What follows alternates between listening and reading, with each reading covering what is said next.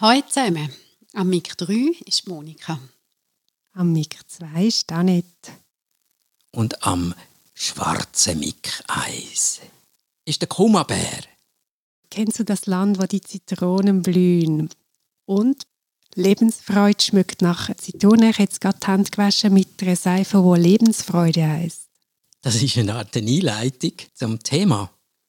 Was ist denn das Thema heute? Zitronen. Fernweh. Reisen. Ah ja, cool. Heute im Ponyhof. Flugreisen haben extrem abgenommen. Hm, erstaunst mich schon, wenn du draußen sitzt und geht ein Flüger drüber. Oh, ein Flüger! Ist wieder ganz etwas Spezielles. Wie früher. Alle, die jünger sind als 50, äh, so war es früher. Hey, hast du gesehen, ein Flugzeug dort oben? Ab wann ist es dann Reisen?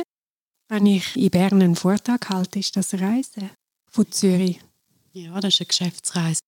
Ich erlebe es auch als Reise. Ich bin gerne im Zug. Ich versinke dort in so eine kleine Trance. Sehr angenehm. Als ich klein war, ist man von Appenzell auf St. Gallen. Das ist also eine rechte Reise für einen Vierjährigen. Tatsächlich ist es nichts. Es ist, glaube ich, eine halbe Stunde oder so.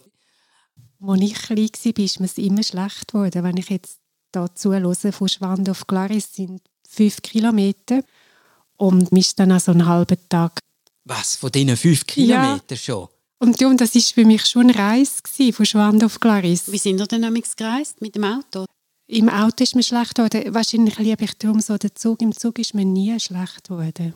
Habt ihr beim Auto nicht auch so einen äh, Lederbändel hinten gehabt, den du hast können anmachen Für was? Dass der nicht schlecht geworden ist? Wie? Meine Eltern haben so einen Ledergurt hinten ans Auto gehängt und der musste den Boden berühren. Und dann hat es geheißen, ja, aussen. Aha, Das siehst du heute noch manchmal und dann wird es dir nicht schlecht. Im Ernst? das ist ja Magie pur. Mhm. Das habe ich noch nie gehört. Der hängt wo? Hinten? Hinten, unten dran, ja, dort unten an der Stoßstange haben sie den angemacht. Das ist wirklich so ein Ledergurt mit einer Schnalle und dann kommt der hinten am Boden und dann wird es dir nicht schlecht. Und immer wenn ich so einen sehe, das siehst du wirklich heute noch, musst du mal achten, dann weisst du, das sind sicher Kinder, wo es nicht schlecht wird.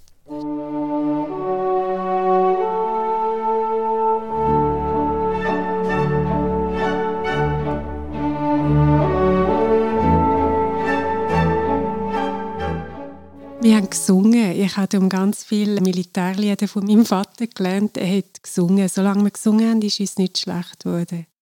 Wir haben immer das Spiel gespielt mit Estrich, Wohnung und Keller. Die Hutablage hinten war der Estrich, die Wohnung war der Sitz und der Keller war die gewesen. Und dann hast du immer gesagt dem Bruder, geh mal schnell in den Estrich. Und dann hätte er etwas holen dann hast du gesagt, ah nein, ich brauche noch Gumpfi vom Keller. Zack, dann ist er vom Estrich direkt auf den Boden runtergejumpt.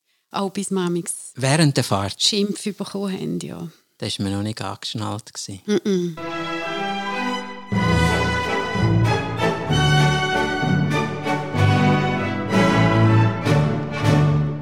Wegen dem Singen, da gibt es noch rechte Wissenschaft dahinter, wo jeder kann ausprobieren kann. Du bist zum Beispiel auf einer Fähre, sagen wir, von Genua nach Korsika, wo ein paar Stunden geht und dort kann es auch Wellengang geben, wo es einem toderde schlecht ist. Und dort ist der Trick, dass du auf Deck stehst, möglichst vorne, wo es so richtig auf und ab geht. Und dann tust du summen mit dem Motor. Das sind ja riesige Motoren und die machen das Grundgeräusch. Da steht man dort und mit der Stimme geht man in das Geräusch hinein von den Motoren. Und das gibt eine eigene Vibration. Und das ist ein richtig potentes Gegenmittel gegen Übelkeit. Mal ausprobieren. Wir haben dann auch noch Tröpfchen bekommen. Und seitdem schlafe ich gerne beim Autofahren. Also mit den Tröpfchen. Die hast du immer noch. Ich schlafe unterdessen ohne Tröpfchen. Aber ich glaube, dort habe ich die angenehme Wirkung von einschlafenden Medikamenten kennengelernt. Ich habe nämlich, wenn wir von Amerika heim sind, Melatonin gekauft. Und dann habe ich mir eingebildet, ich habe ein Melatonin eingeworfen und eine halbe Stunde später habe ich im Fall pausen. Aber tief und fest habe ich einen Zettel hergemacht, kein Essen für mich, weil ich gewusst habe, ich schlafe jetzt, bis ich daheim bin. Oh, Das ist eine perfekte Placebo-Cum-Verum-Wirkung. etwas Echtes, kein Zuckerkügel, Melatonin, wo natürlich kein Schlafmittel ist, in dem Sinn wie ein Schlafmittel. Aber bei dir hat es so funktioniert. Mhm, aber sicher, weil ich es mir wie eingeredet habe, weißt, oder mhm. gewusst habe, oh, jetzt kann ich schlafen mit dem eigentlich. Aber ja. es hat ja funktioniert. Mhm. Also habe ich das natürlich jedes Mal wieder gekauft. Aber da, lustigerweise, hat es nie funktioniert. Ich habe mich ja auch nicht so darauf einladen. Dort habe ich ja eigentlich nichts anderes wollen als schlafen, dass der Flug schnell vorbei ist. Ist wie ein mhm. Lederbändchen. Ja, und gell, es ist ein amerikanisches Melatonin. Das ist ganz anders als ein Schweizer. Was? Das lernst du beim Reisen auch.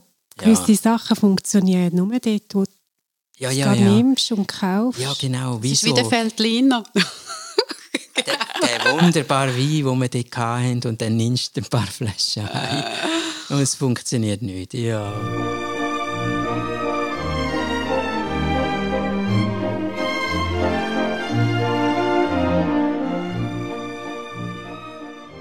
Für alle, die jetzt denken, woher kommt eigentlich das Wort Reise? Reisen? Gar nicht schön. Nichts Hübsches.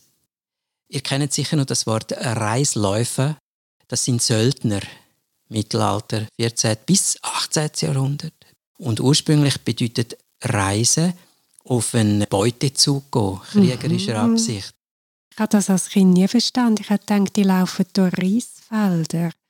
Dachte, was haben jetzt die Glarner in Reisfelder gemacht? Und es hat keine ReisläuferInnen gegeben, nur Reisläufer. Im Englischen to rise, aufstehen, aufbrechen, das kommt genau von mhm. dem. Im Deutschen ist es ein bisschen von dem geblieben, wenn man sagt, wir reisen morgen früh ab. Man bricht auf auf eben eine Reise. Und ab wann ist man dann aus Vergnügen reisen? Wo man das Vermögen hat. Ja, ich meine, ab wann ist es überhaupt attraktiv? Ein Feldzug machst du ja, um etwas erobern oder verteidigen. Die Söldner war ein Business, ein riesen Business. Und man könnte es am ehesten vergleichen, unblutig mit dem heutigen Tennis-Zirkus. Der Roger Federer, das wäre also der Schweizer Söldner, und der kämpft einmal in Australien und dann kämpft er in Frankreich und dann kämpft er in New York. Und man trifft immer wieder die gleichen Kollegen, der Unterschied ist, dass der Nadal noch lebt. Aber wenn es kämpft, geht es ja auch um alles. Ja, und er geht auch gut rum, quasi. Mm. Aber ab wann ist man umgereist, so wie wir es heute verstehen? Ja, wenn man Vorix hat. Vergnügungsreise war vermutlich das allerletzte, außer die Adligen, die zu ihrem Sommerschlössli sind. Mhm. Und Pilgerreisen hat man natürlich. Mhm. Ah ja, klar. Wallfahrten, Pilgerreisen, die sind sehr alt und dort hat man ein Ziel gehabt. Man ist dann zum Beispiel auf Einsiedeln, pilgert, grosse Reise.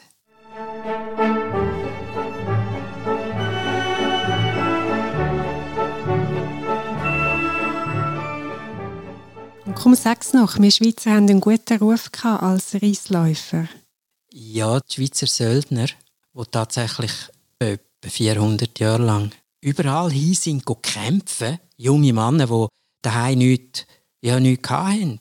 Das war Abenteuer. Es war irgendwie geordnet, weil man ist zu einem Heer gestoßen, akquiriert worden, hat sich, wie sagt man, Söldner werden gemietet. Ja, wie heute. Ich meine, Frankreich und Amerika reisen um und die junge Menschen akquirieren, die ins Militär sollen eintreten sollen. Und die Schweizer sind sehr begehrt als Söldner. Die Schweizer sind die härtesten, man hat gesagt, eisenhart, wie kein anderer. Ich weiß nicht warum. Komplett furchtlos auf dem Schlachtfeld und brutal grausam.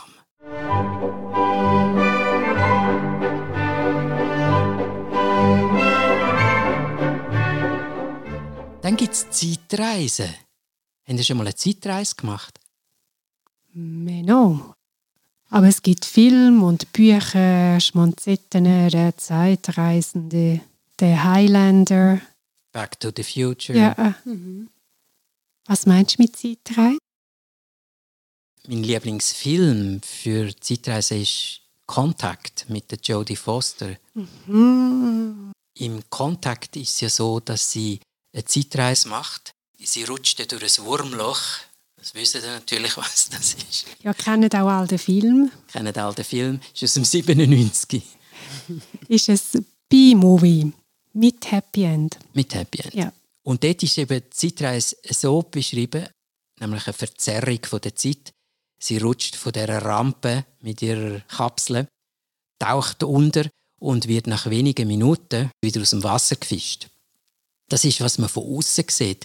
Aber sie erlebt etwas, wo viele, viele Stunden geht in dieser Zeit, diesen Minuten. Und wo sie das erzählt, sagt man natürlich von außen, ja, sie ist in einem Wahn, sie erfindet das.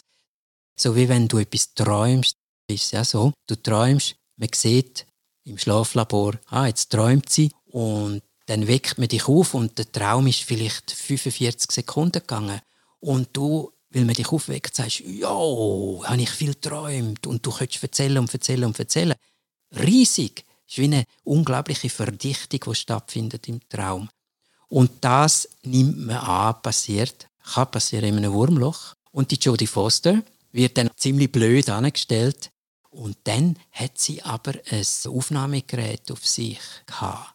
Und dort sind 18 Stunden Rauschen drauf. Das hat zwar nichts aufgenommen, was man brauchen kann, akustisch, aber es hat 18 Stunden lang aufgenommen. Und das ist dann im Film eine Pointe, wo man sagt, oh oh, jetzt haben wir zwei Worte.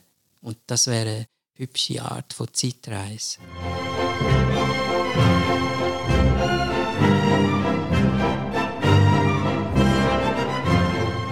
Würdest du eine machen, wenn du könntest? Aber sicher. Du nicht. Wohin würdest du? In der Zeit? Also zuerst einmal führen. Führen?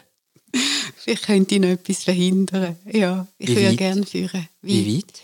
Ja, so 30 Jahre. Nein, so viel! Ja, Monika, ja. 30 Jahre ist ja völlig unüberschaubar. Ich hätte jetzt gemeint 30 Jahre 30. super. 30 Minuten. Ja, 30 Minuten ist natürlich wichtig, wenn du willst wissen wo die Kugel beim Roulette runterfällt. Dort lange auch 30 Sekunden. Jetzt, wo du sagst, ach so, könnte man das brauchen. Oder wenn du das Schweizer Zahlenlotto denkst, dann Ja. lange drei, vier Tage, wenn Ja. du es je nachdem machst. Aber 30 Jahre, Ja, ich will wissen, wo wir dann stehen, wo die Technologie ist, ob der Irrsinn von dem Covid endlich einmal richtiggestellt worden ist. So ein Trend würde ich wirklich gerne. schauen, was dort ist. Ja, genau. Ja. Gibt es denn etwas, wo wir uns so anders bewegen und lohnt es sich denn überhaupt zum Weitermachen? Und zurück ist sicher auch spannend. Nein, danke. Ich möchte nicht zurück. Würdest du eine Zeitreise machen? oder Nicht? Zurück auf keinen Fall. Hm. Auch nicht, wo du 15 warst oder so. Oh nein, danke. Okay. Ich habe meine Pubertät lesend verbracht. Ich war der Pfadi sehr engagiert. Und sonst habe ich gelesen, ich bin in Bücher gereist. Und für das muss ich nicht zurück. Ich meine, die Bücher sind jetzt da, in die kann ich jetzt eintauchen. Und Fische würde ich auch in dem Sinn lässig finden. Ich würde es jetzt als erstes auf die Wunschliste tun. Aber auch im Sinn von Zuversicht, wieder können einhängen, wo etwas Gutes läuft. Zu wissen, die und die Strömungen haben überlebt und ausgebaut und das Energieproblem haben wir in die und die Richtung können lenken. Das würde mich trösten im Moment.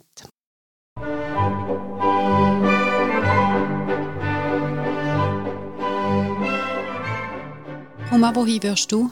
Ich würde wollen dort an den Rand, wo die Zeit, wo Raum und Zeit zusammenfallen. Bisschen Einstein jetzt geredet. Mhm. Das würde mich sehr interessieren in dem sogenannten Unendlichen, dort, wo sich auflöst. Mhm. Mhm. Die Leere, was man auch in die Quantenphysik ohne weiteres kann übersetzen kann. Dort unten, wo nichts mehr ist, sagt der Harald Lesch, zum Beispiel der Astrophysiker. Dort unten ist nichts mehr, keine Teile, auch nicht Teile von Atomen, nichts. Dort unten, wir sagen jetzt unten, ist nichts, wo stofflich oder so etwas wäre. Und es ist nicht nichts. Es ist eine Energie in Bewegung und er sagt ihm eine Beziehungsenergie. Wir ringen dort ein bisschen um Wort. Und dort wollte ich hin, weil dort ist alles jetzt.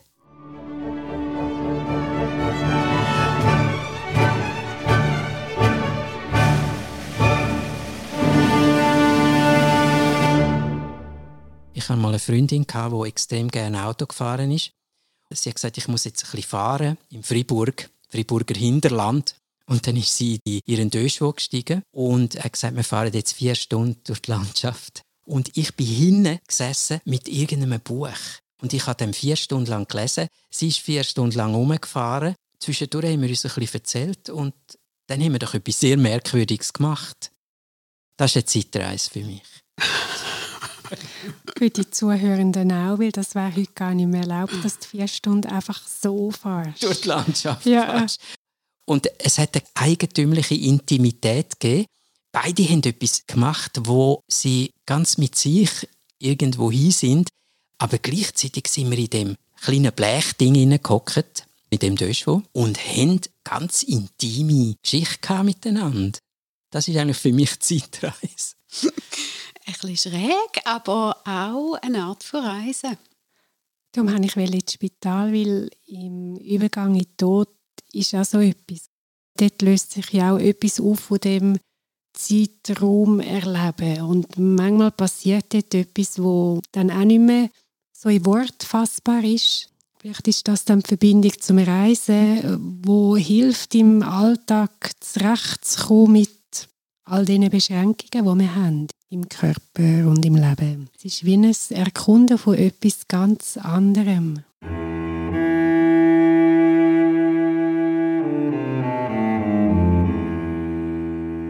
Das ist ja auch spannend, dass man, wenn jemand stirbt, sagt, er tritt jetzt seine letzte Reise an. Oder wenn zum Beispiel ein Hund stirbt, dann schreibt man «Gute Reise».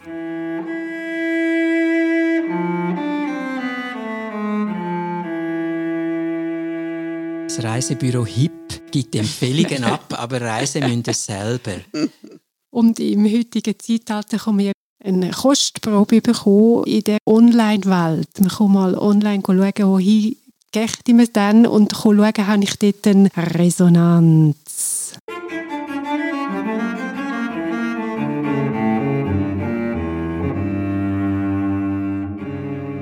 Bonis kennen das nicht, die werden ausgeladen und sind dann da. Keine Wahl, keine Vorschau. Die Islampony werden ja für Reittherapie eingesetzt bei Leuten, die veränderte Bewegungsmuster haben. Wenn die auf den Islampony sitzen und Pony laufen, kennt die Körper in Bewegung, die wir sonst beim Laufen haben. Und dann Physiotherapeutin spezialisierte dort anleiten, wie man das dann unterstützen kann. Und ich finde, durch unser Zusammensein kommt auch etwas in mir in Bewegung wie beim Reisen. Darum, wenn man einen Besuch macht in einem Ponyhof, ist auch das eine Reise.